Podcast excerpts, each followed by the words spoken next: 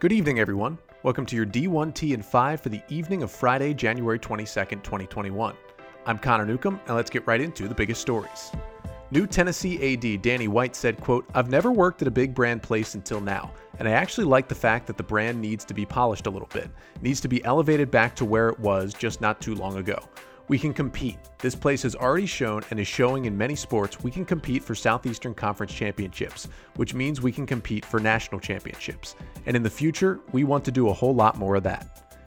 As a part of his five year, $1.8 million per year contract, White will have a one year rollover automatically each year, as well as the opportunity for $300,000 in performance based bonuses per year. White's buyout is $3.5 million in year one and 2.5 million in subsequent years. UT Chancellor Donde Plowman on White's process for finding a new head football coach said, quote, he wants to meet with the football players. He said he always does this. He begins the search by meeting with the players without any coaches in the room and just talks to them.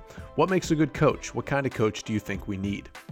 White will bring UCF Deputy AD for Competitive Excellence Chris McFarland and Executive Associate AD for Compliance Cam Walker with him to Knoxville. SB Nation's Andrew Gluchoff and Eric Lopez present their list of 10 potential candidates for the big chair at UCF. The list includes Florida Atlantic AD Brian White, UCF Deputy AD Scott Carr and Mark Wright, Louisiana Tech AD Eric Wood, Oregon State Deputy AD Zach Lassiter, New Mexico AD Eddie Nunez, North Texas AD Wren Baker, Louisiana AD Bryan Maggard, Clemson Deputy AD Graham Neff, and Charlotte AD Mike Hill. The Oregonian's John Canzano reports, quote, Pac-12 Commissioner Larry Scott will pay back his $1.9 million loan in full as part of his exit agreement with the conference. Boise State paid over $105,000 total to Collegiate Sports Associates for its AD and football coach searches. $70,500 for the AD and $35,000 for football, according to documents obtained by the Idaho Statesman. NCAA Board of Governors member Dr. Vivek Murthy is stepping down to become President Biden's U.S. Surgeon General. Despite navigating the challenges of COVID 19, Auburn reported sixth straight year of operating at a surplus with a profit of nearly $17.9 million in 2019 2020, its single largest surplus since 2007 08. According to the school's NCAA membership financial report, the department reported a record total operating revenue of over $153.7 million and a decrease in spending from about 139 million to 135 million, which includes savings of $1.3 million in team travel, 350,000 in student athlete meals, and more in recruiting expenses. Revenue increases were bolstered by media rights and SEC distribution, while the 2019 football season brought in $31 million in ticket sales alone.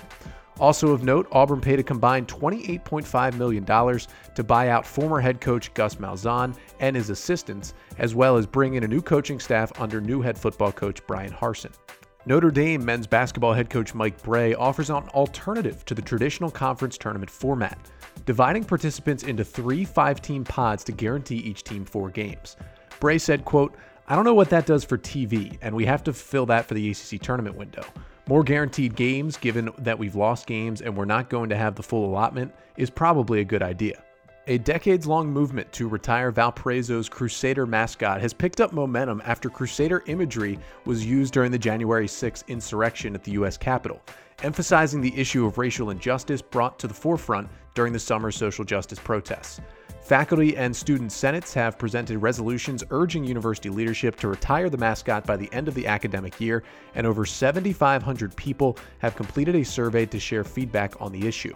In personnel news, Holy Cross AD Marcus Blossom taps Maryland men's lacrosse assistant coach J.L. Reppert to lead the Crusaders program as their next head coach.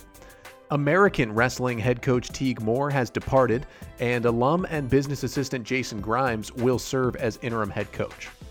Fox Sports' Bruce Feldman and NFL Network report that sources are pointing to Louisville offensive coordinator Dwayne Ledford as the next offensive line coach for the Atlanta Falcons. As first reported by Football Scoop, Cal co defensive coordinator Tim DeRuyter is expected to become the next defensive coordinator at Oregon. And Marshall is rounding out its football coaching staff, with FAU safeties coach Lance Guidry expected to serve as defensive coordinator. And in COVID 19 news, UT Rio Grande Valley men's basketball will pause activities for seven days. Monmouth men's basketball has hit pause for the second time this season. Northern Illinois men's basketball extends its pause and has postponed games against Bowling Green, Eastern Michigan, and Western Michigan. UC Davis has opted out of the men's water polo season.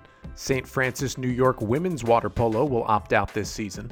And Auburn cancels its spring volleyball season due to injuries and opt outs. That's your D1T and 5 for the evening of Friday, January 22nd. I'm Connor Newcomb, reminding you to join us back here on Monday morning.